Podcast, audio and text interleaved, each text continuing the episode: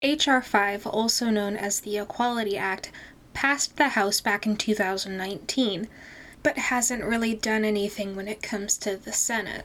This is mainly due to the fact that this bill is heavily catered towards the Democratic Party, and up until a few months ago, the Senate was Republican majority.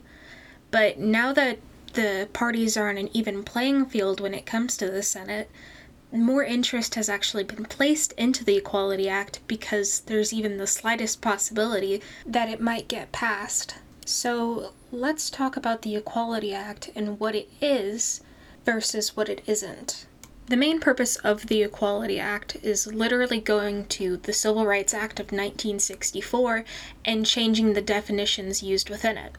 So, for example, rather than sex meaning only male or female, it's going to include those who are transgender, as well as including one's sexual orientation. Just as with any piece of legislation that promotes the rights of the LGBTQ community, the main arguments given by the opposition are that of one's fundamental rights to exercise their religion.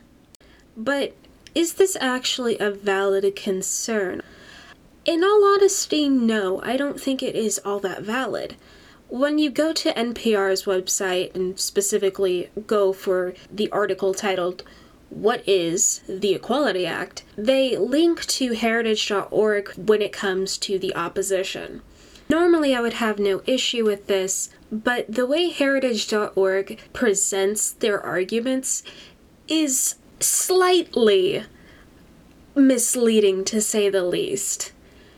In Heritage.org's article about why the Equality Act is actually bad, within the first paragraph, they cite to their own study that states that the majority of Americans do not support transgender rights. This would be all well and good if this was actually what their study said. However, it's not even close to what is actually being talked about in their study. The actual title for their poll is majority opposed forcing parents, doctors, and women to align with transgender agenda. Now, I would like to focus on the fact that they say forcing, because this is actually what they asked their respondents.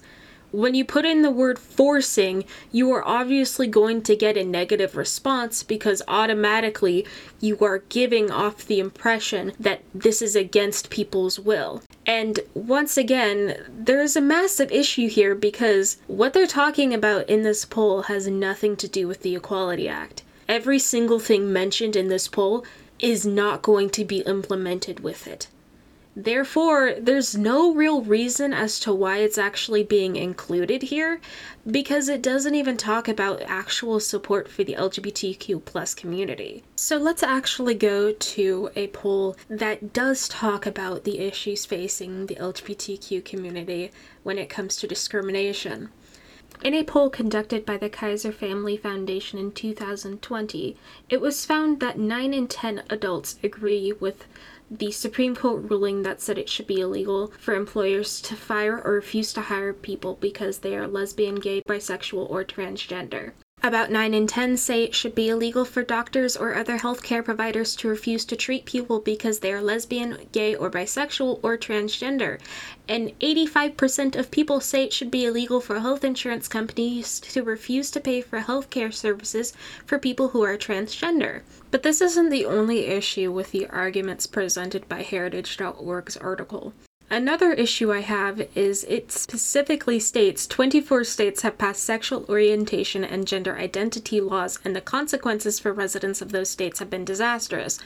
Aside from the fact that some of the cases that they mention are in fact not about state standards, but rather individual organizations, there is the fact that every single one of the instances that they mention would not apply under the Equality Act.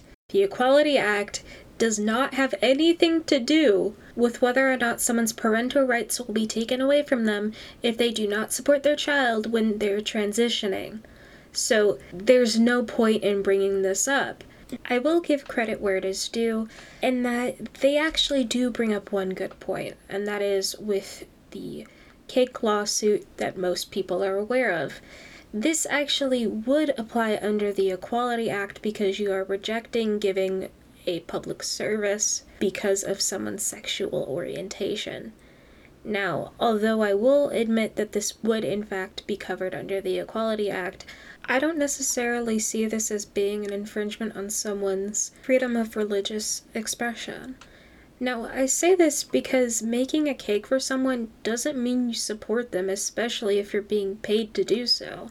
Think about it this way there are multiple religions where consumption of alcohol is not allowed people who are part of those religions still work at places that sell alcohol and they still sell it because they understand that it's a part of their job. Even if they do decide that they cannot ring you up because of their religious beliefs, they bring someone over to do it for them. But let's move on from Heritage.org's arguments, just because I don't want this entire thing to be me pretty much bullying them for not having good argumentation let's talk about the actual bill itself and whether or not it does have any issues. Now, I will say that I do find there to be an issue within this piece of legislation, and that's purely because of their definition of sexuality. When it comes to defining sexuality, they specifically say heterosexual, homosexual, or bisexual. Now, my issue with this is there are plenty of other sexualities that are not being included in this definition.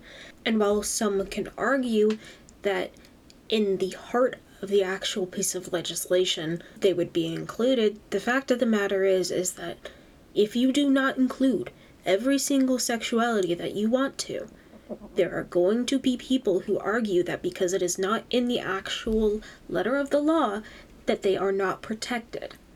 And when it comes to the protection of someone's fundamental rights, that is a massive issue that needs to be talked about. But in all honesty, this issue pales in comparison to how important this piece of legislation actually is.